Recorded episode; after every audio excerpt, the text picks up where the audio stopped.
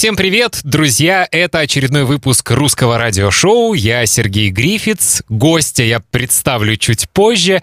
Пока спешу вам сообщить, что это эпизод номер 45 для уровня B2 C1.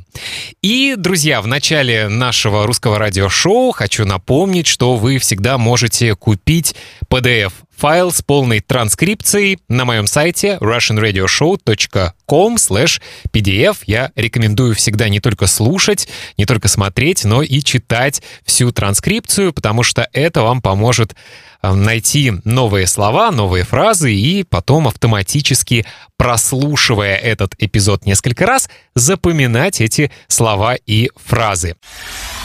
Вы изучаете русский язык? Это программа для вас. Русское радиошоу. В студии Сергей Грифиц.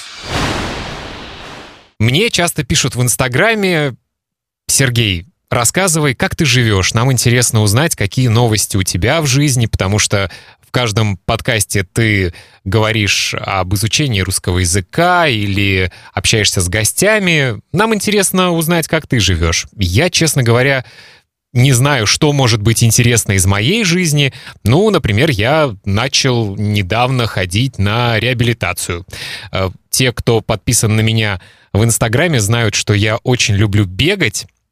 И недавно у меня начала болеть спина, мне сделали компьютерную томографию и обнаружили, что у меня есть маленькая грыжа маленькая-маленькая грыжа.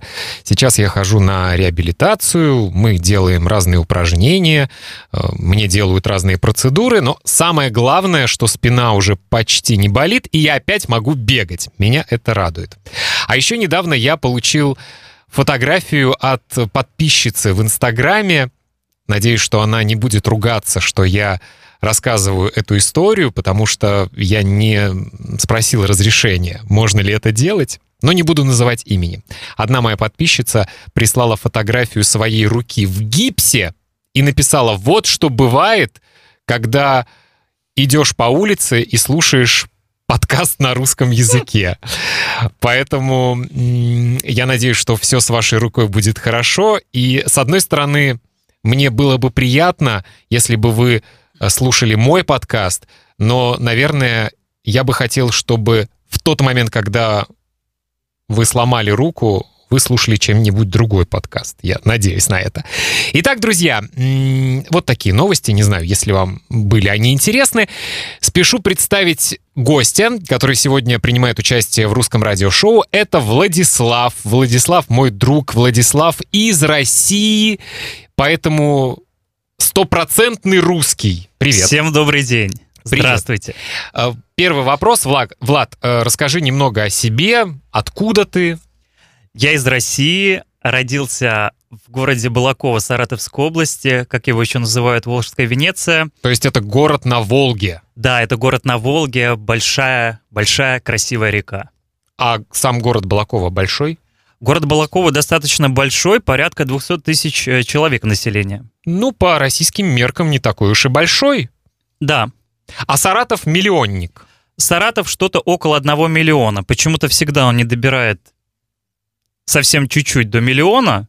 Но можно сказать, что это миллионник, потому что официально зарегистрированных людей меньше, но там проживает очень большое количество студентов. Саратов это вообще кузница студентов. Угу. Поэтому, да, смело можно сказать, что это миллионник. Хорошо, ты из Балакова, но ты уже много лет живешь в Москве. Да, всю свою какую-то сознательную рабочую жизнь э, я прожил в Москве.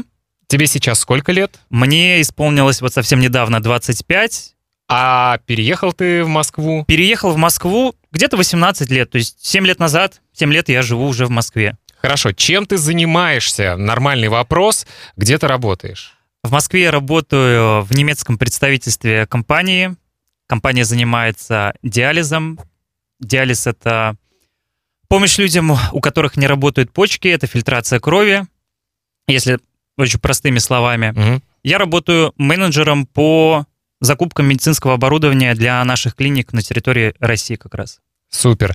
Поскольку у нас разговор на русском языке, я говорю с россиянином, то абсолютно эм, по всем правилам русской беседы я мог бы сейчас спросить, сколько ты получаешь денег, но я не буду этого делать. Очень-очень не скажу.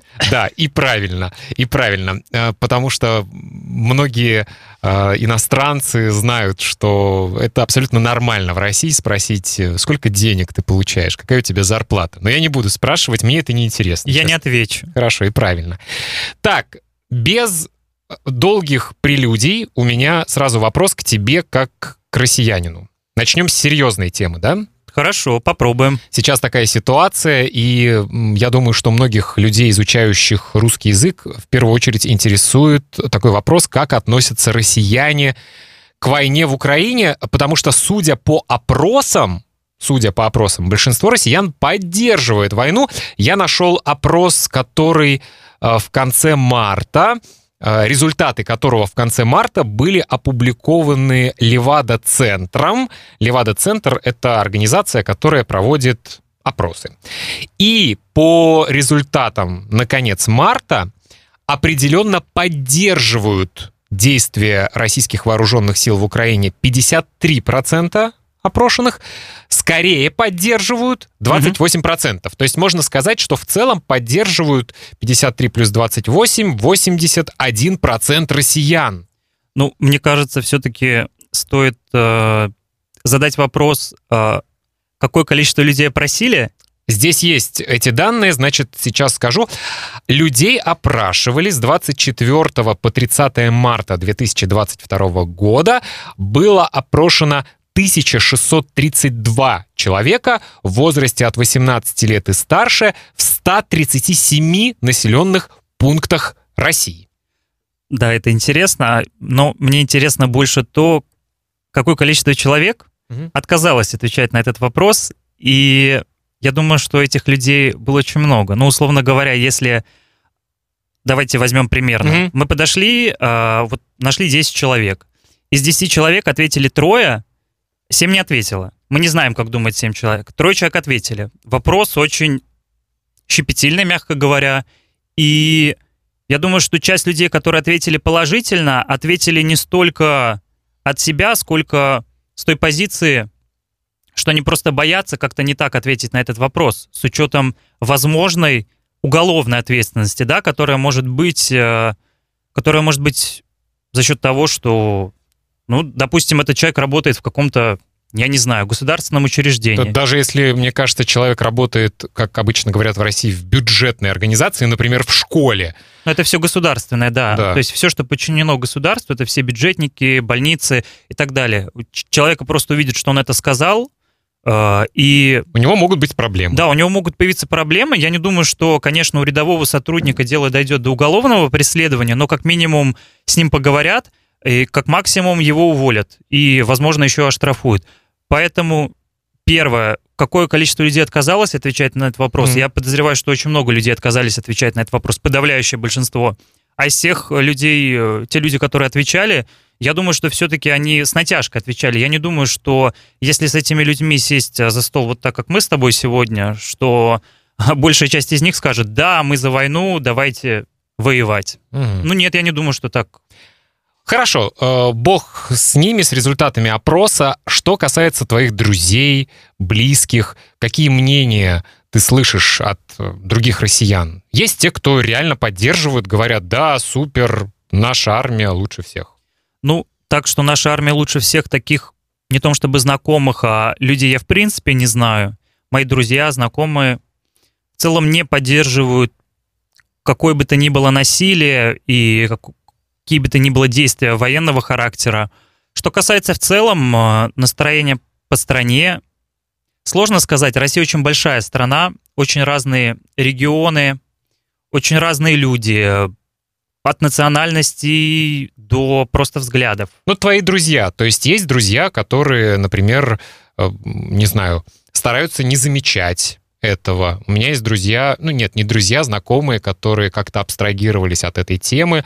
Есть друзья, которые Понятно, что громко не могут этого сказать, но в сообщениях мне пишут, какой ужас. Друзья из России, мы против этого, мы знаем, что было в Буче, например, и так далее.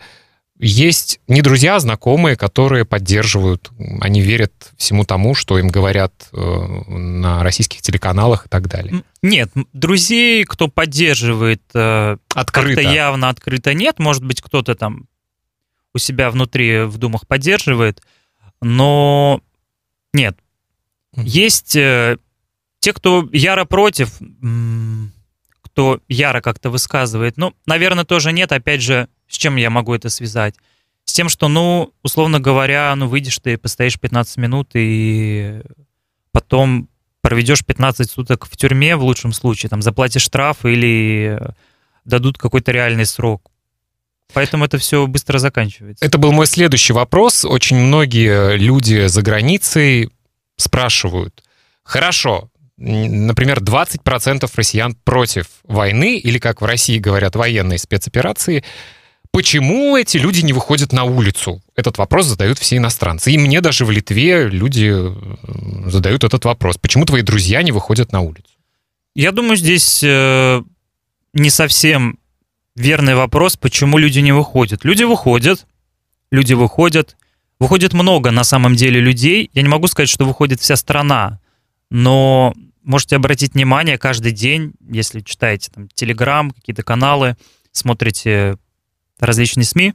Каждый день кто-то выходит в разных городах, не только в больших, но и маленьких. Как я и говорил, заканчивается это все через несколько минут.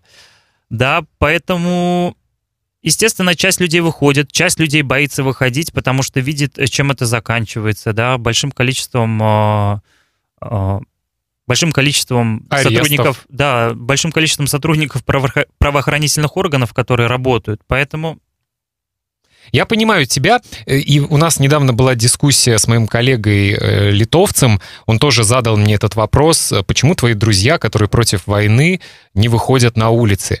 И у меня, кстати, были и есть друзья, которые вышли 24 февраля в Калининграде на площадь Победы с плакатом «Нет войне», их сразу, буквально через 10 минут забрала полиция, был суд. Э, хорошо, что там не было реального наказания в виде лишения свободы, но, э, значит, моя бывшая коллега, подруга заплатила штраф, по-моему, 10 тысяч рублей. Это по новому курсу 150 евро.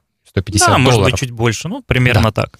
А, другой мой коллега и приятель заплатил 15 тысяч рублей, но это еще было до всех законов о фейках о российской армии и так далее. Наверное, если бы сейчас они вышли, наказание было бы серьезнее. Так вот, мой коллега спросил, почему они не выходят, почему не выходят остальные. Я сказал, конечно, у людей есть страх. И, например, здесь, в Литве, в стране, которая 70 лет находилась в составе Советского Союза и э, которая считает, на мой взгляд, абсолютно э, правильно, что это была оккупация. Ведь люди тоже все эти 70 лет не выходили на улицу. Люди боялись, э, люди как-то привыкали, если это слово уместно. То же самое мы видим в Беларуси, ведь люди выходили, выходили, выходили, потом перестали выходить. И такой вопрос, да, с одной стороны, трудный.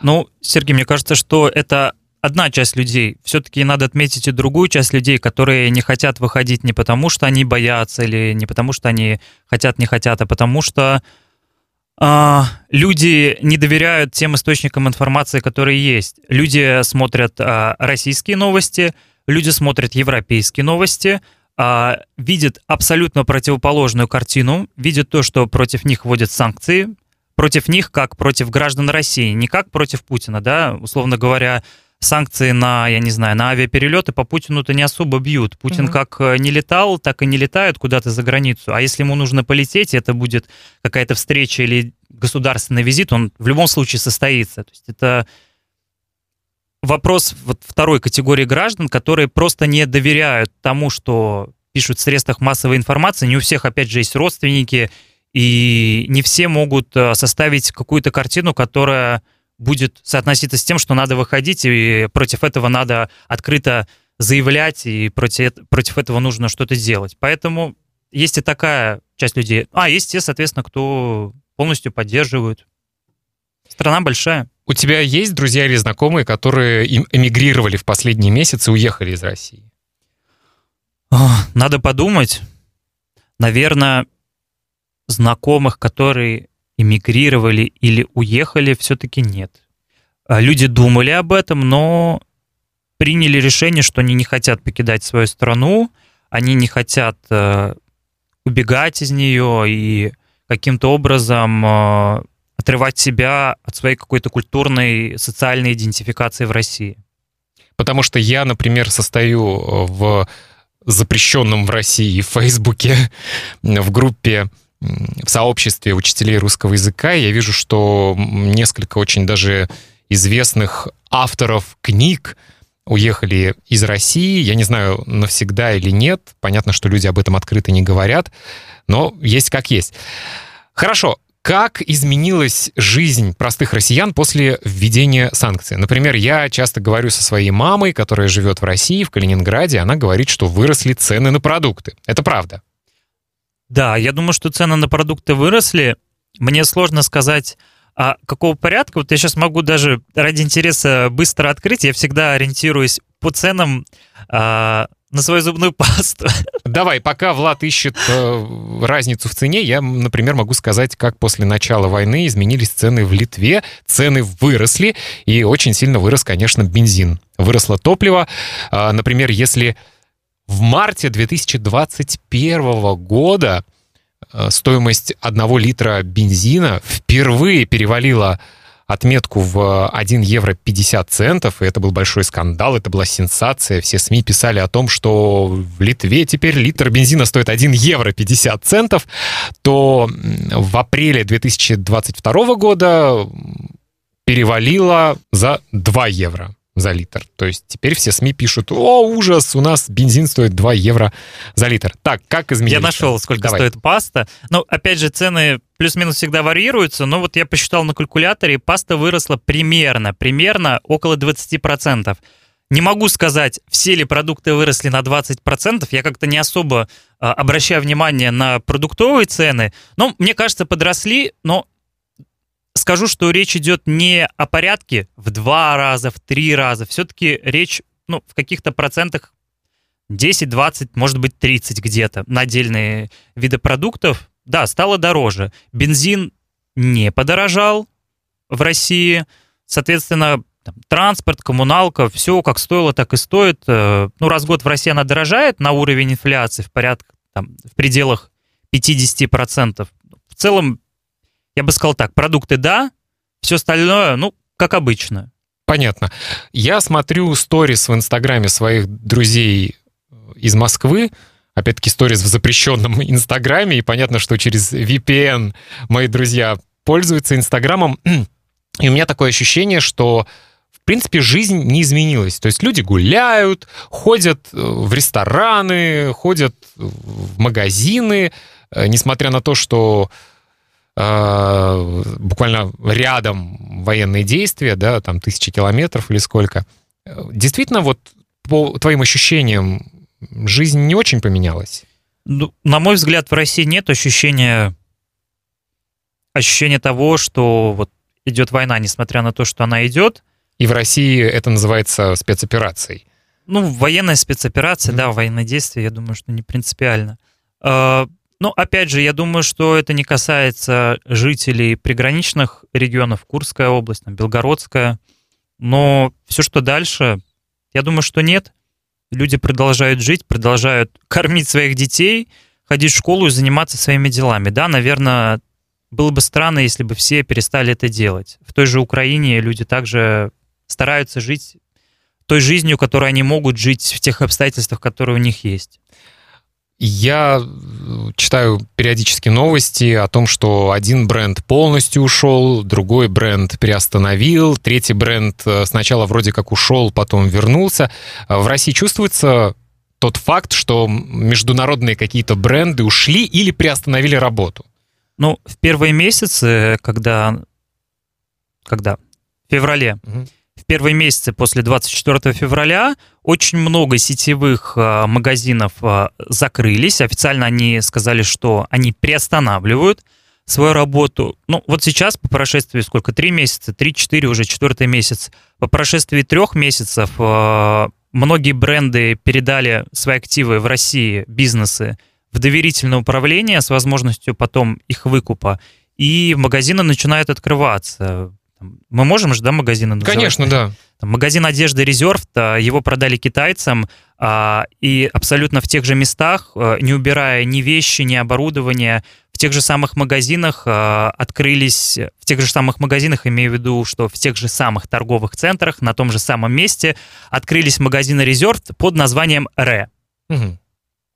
Поменялось юридическое лицо, поменялся номинальный владелец, фактически как, э, я не знаю, кто там, владелец, конечно, ну, как бенефициар, конечно, был, так он и остался. То есть, в принципе, простые россияне не почувствуют никакой разницы? Я думаю, что да, потому что даже взять пресловутый Макдональдс, э, вот на днях он открылся под названием «Вкусная и точка». Его также продали какому-то российскому бизнесмену, насколько я понимаю, с возможностью выкупа. Соответственно, вся технологическая цепочка — это та же цепочка Макдональдса, все поставщики плюс-минус те же, сотрудники, персонал тот же, стандарты те же. То есть но я читал, что по ощущениям Кока-Кола была разбавленная, и кто-то написал, что, скорее всего, это потому, что Кока-Кола или приостановила производство напитка в России, или еще какие-то там ограничения, и поэтому ее Кока-Колы не так много осталось, ее разбавляют.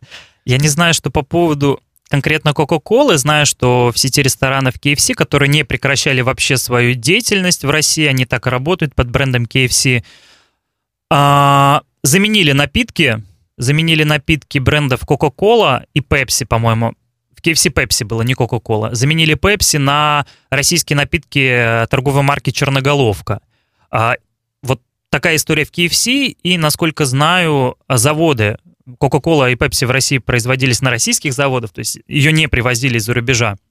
Технология зарубежная, производство было локализовано. И, насколько я, опять же, знаю, что эти заводы точно так же будут производить фактически те же самые напитки, но под другими торговыми марками. Понятно, то есть в любом случае в конечном итоге простой потребитель, среднестатистический россиянин, он разницу, наверное, не очень-то и заметит.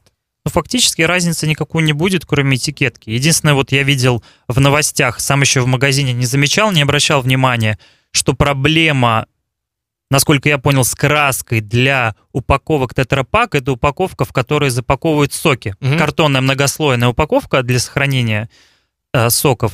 Вот, насколько знаю, какая-то проблема с краской. Я не понял, с краской именно вот для этих упаковок или в целом какая-то проблема с краской, которая импортировалась из-за рубежа. И упаковки стали, ну, такими бледноватыми. Да, там есть надписи какие-то, но достаточно минималистично. То есть упаковки стали не такими яркими, они стали более бледными. Да, опять же, я думаю, что это проблема временная перенастройки какого-то технологического цикла, но вот так. Слушай, а на самолетах летать ты не боишься? Сказали же, что самолеты какие-то там хотят вернуть, какие-то пытались арестовать или арестовали, и запчасти уже не поставляют вроде как в Россию, и сказали, что будут запчасти брать из тех самолетов, которые есть. Короче, не страшно тебе летать сейчас? Что касается самолетов, недавно смотрел очень подробный репортаж э, одного журналиста Алексея Пивоваров, канал «Редакция». Достаточно объективный, насколько это возможно. Человек все-таки субъективен всегда всегда.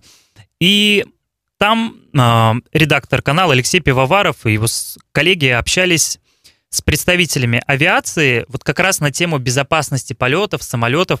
Фактически сейчас такая история в России, что подавляющее большинство самолетов это зарубежные самолеты Airbus, Boeing, и порядка, я примерно скажу, я точно цифр не знаю, ну, допустим, 80% это самолеты зарубежного производства Airbus и Boeing, а 20% это российские самолеты Суперджет, ну и, может быть, где-то остались тушки, ну, сомневаюсь, Суперджет в основном. Тушки, я поясню, это старые советские самолеты Ту-134, Ту-154, их в народе называют тушками, называли. Да, Суперджет это примерно аналог А320, А319 Airbus. Он По... чуть-чуть поменьше. А300... Нет, я думаю, что а это А320 или 319, но говорят, что э, двигатели, например, были иностранные. Да, самолеты летают, да, я думаю, что будут э, запускать, э, выпускать, стараться больше суперджетов, и МС-21 МС-21 это примерно как, это новый самолет, который Россия в ближайшие годы планирует уже запустить. На коммерческие рейсы. Это аналог А321. Ну, тоже я слышал, что там очень много комплектующих частей иностранных, и сейчас думают, как это делать все в России. Ладно, бог с ними, с самолетами. Я хочу, чтобы ты, поскольку ты человек, который много путешествует, э, рассказал, какие сейчас трудности у российских путешественников. Во-первых, мы знаем проблемы с банковскими карточками. И я знаю, что россияне уже нашли выход из этой ситуации. Трудностей на самом деле много, но они все упираются в несколько простых вещей. Самое первое, самое главное, это банковская карта, потому что ни российские карточки не работают за рубежом, ни зарубежные карточки не работают в России. Такой замкнутый круг, и все мы в нем, да, вынужденно. И эту проблему можно решить. Мне кажется, что практически в любой стране, которая соседствует с Россией, ну, возможно, кроме стран Евросоюза, можно оформить э, дебетовую карту. Я знаю, что многие оформляют в Грузии грузинские карточки или в Беларуси белорусские карточки, которые принимают в других странах. Да, проще всего, наверное, в Беларуси, потому что у России с Беларусью общее пространство, проще пополнять, а, меньше проблем, если случится что-то там, деньги где-то застрянут, проще связаться на русском языке, объяснить проблему, ближе доехать, и у граждан России и Беларуси одинаковые права и возможности, находясь э, в государствах друг друга. Поэтому да. Многие за рубежом думают, что, в общем-то, уже между, скажем так, Россией и западным миром опустился железный занавес, и россияне не могут путешествовать. Ты с февраля побывал в некоторых странах Европы, ты, если я могу это говорить, побывал даже в США. Конечно, да. И проблем не было. То есть ты спокойно мог улететь из России, э, тебя допрашивали как-то на границе, когда ты уезжал из России, выезжал из России, когда приезжал в страну. Ключевое слово «выезжал». Да. Что касается занавеса, мне кажется, занавес все-таки чуть опустился. Нельзя сказать, что ничего не произошло. А, например, когда был коронавирус, а, из России запретили выезжать по земле, ну, то есть на машине, автобусе, без веских на то оснований. Это лечение, работа, либо вид на жительство в другой стране. Сейчас, когда коронавирус во всем мире как-то стал менее актуальной повесткой, повесткой да, да, менее актуальной повесткой, со всеми странами Россия разрешила пересечение сухопутной границы с Грузией, с Казахстаном, но не с Евросоюзом. То есть я не могу поехать на машине из Москвы в Ригу. У, у Москвы, у Московской области и туда вниз граница с Ригой. Подожди, но ну вот давай про США. Ты, когда был сейчас в США, у тебя были какие-то проблемы на границе российской и на границе американской? Ни, или никаких? Я выезжал через Беларусь. Э, для тех, кто не знает, у России и Беларуси такой свой микрошенген. То есть, когда ты едешь из России в Беларусь, ты фактически никакой границы не пересекаешь. Максимум, что тебя посмотрят, это внутренний паспорт. Когда я выезжал из Беларуси, никаких вопросов мне не задавали. Меня спросили, откуда я еду, потому что я с российским паспортом выезжаю через Беларусь, э, ну, наверное, им для какой-то внутренней информации. Я сказал, что еду из Москвы, все, ставит печать, проезжаешь и въезжаешь на территорию Литвы, это соседняя страна, через которую можно сейчас вылететь. Фактически можно полететь из Москвы, например, Москва-Стамбул, Стамбул-Нью-Йорк. Но проблема в том, что все эти события произошли очень быстро и резко, и, соответственно, большое количество людей начали резко перебронировать, менять свои планы, и цены на билеты через Стамбул из Москвы просто космические.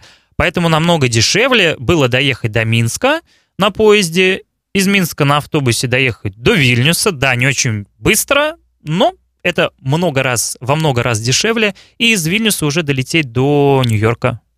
У меня есть последний вопрос, но перед этим э, небольшая пауза. Друзья, я хочу сказать большое спасибо генеральным спонсорам русского радиошоу на Патреоне.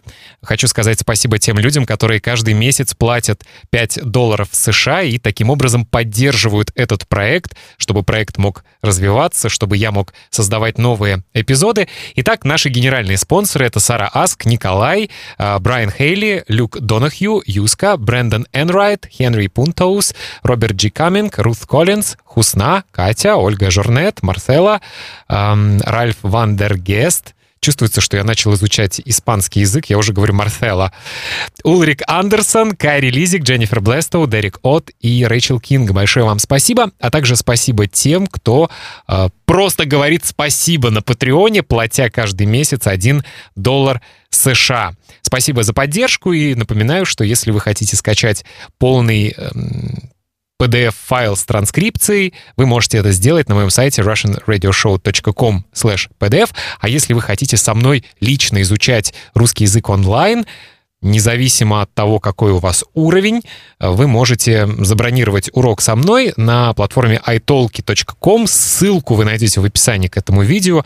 Я работаю э, со студентами разных уровней, от А1 до C2. Пожалуй, наверное, единственная категория, с которой я не работаю, это дети. Я очень люблю детей, но, к сожалению, у меня нет таланта, чтобы работать с детьми и обучать их русскому языку.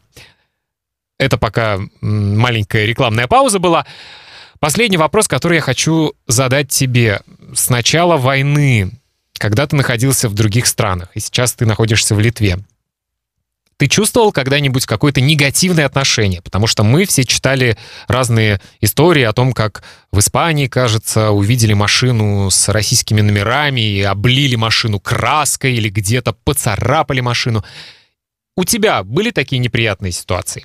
Ну, я не вожу машину, у меня нет российских номеров, и я не достаю на каждом шагу паспорт, поэтому проверить реакцию окружающих в полной мере я не мог но в бытовом обычном взаимодействии, когда кто-то спрашивал, откуда я, и я отвечал, что из России, никаких проблем не было. Мне кажется, все-таки коммуникация между людьми зависит от того, что несет с собой тот или иной человек, а не какое гражданство он несет, да, то есть какие взгляды, какие у него на мир, на те или иные вещи. Поэтому я думаю, что проблема не будет у тех людей, кто открыт к миру, мир также будет к ним открыт. Но я знаю, когда ты бронировал на Airbnb квартиру э, в, в Нью-Йорке, да, сначала ты пытался сделать это через меня, потому да. что из России нельзя было забронировать, потом в итоге ты как-то сам забронировал. Да. Тебя в шутку владелец квартиры спросил, не шпион ли ты? Да, я сказал, что не шпион, и это тоже была шутка с его стороны, потому что американец э, Фернандо, очень интересный человек, учитель, э, он сказал, что у него очень много русских друзей, и ему очень приятно будет меня принять. Я-то думал, что э, его вопрос с подковыркой, что он что-то негативное да. хочет принести в мой адрес. Но нет, нет, все было очень позитивно и доброжелательно. Мы с Фернандо, кстати, даже подружились, и он пригласил меня приехать к нему погостить и пожить в Нью-Йорк. с подковыркой, это значит с тайным каким-то смыслом, с подтекстом. Но у тебя был один маленький неприятный случай, если можно так сказать, когда ты э, ехал ко мне в гости впервые, и это было через несколько дней после начала войны. Э, я знаю, что литовский пограничник как-то ну, не, не очень деликатно задал тебе вопрос, да? Да, мы ехали на автобусе из Минска, и когда вы пересекаете границу Беларуси и Литвы на автобусе, ну, либо на своей машине, перед основным паспортным контролем есть шлагбаум. А перед этим шлагбаумом заходит сотрудник пограничной службы с автоматом, пересчитывает количество людей, насколько я понимаю, смотрит, что у всех есть документы и проверяет, что нету там, людей, которые едут зайцем, что кто-то там где-то не выбежал, не сел и не проехал лишним. Одну секунду, ехать зайцем, это значит ехать без билета, как-то нелегально и так далее. Пожалуйста, продолжай. Да, и в автобус зашел э, сотрудник пограничной службы Литвы. Я сидел э, справа в первом ряду, один. То есть кресло два, я сидел один, и слева также два кресла, и сидел один человек. То есть между нами был проход. У мужчины был украинский паспорт, у меня, соответственно, российский. И это была интересная картина такая полярная, разнополярная. А, к человеку с украинским паспортом сотрудник подошел, а, спросил, куда он едет, а вдруг ему нужна какая-то помощь в связи с ситуацией, которая сейчас у него в стране. А, человек сказал, что мужчина, нет, помощь не нужна, я еду к друзьям. Сотрудник пограничной службы пожелал ему удачной дороги, чтобы он хорошо добрался. И сотрудник поворачивается ко мне, его взгляд абсолютно, видимо, паспорт меняется, его улыбка становится вот такой она отсутствует. И сотрудник пограничной службы спрашивает, куда я еду и зачем. Я отвечаю, что я еду к другу, на что мне говорит, что за цель поездки, еду к другу. Я вспоминаю, какие есть официальные цели поездки и отвечаю, что туризм. На что мне сотрудник пограничной службы отвечает, какой туризм в такое время? Угу.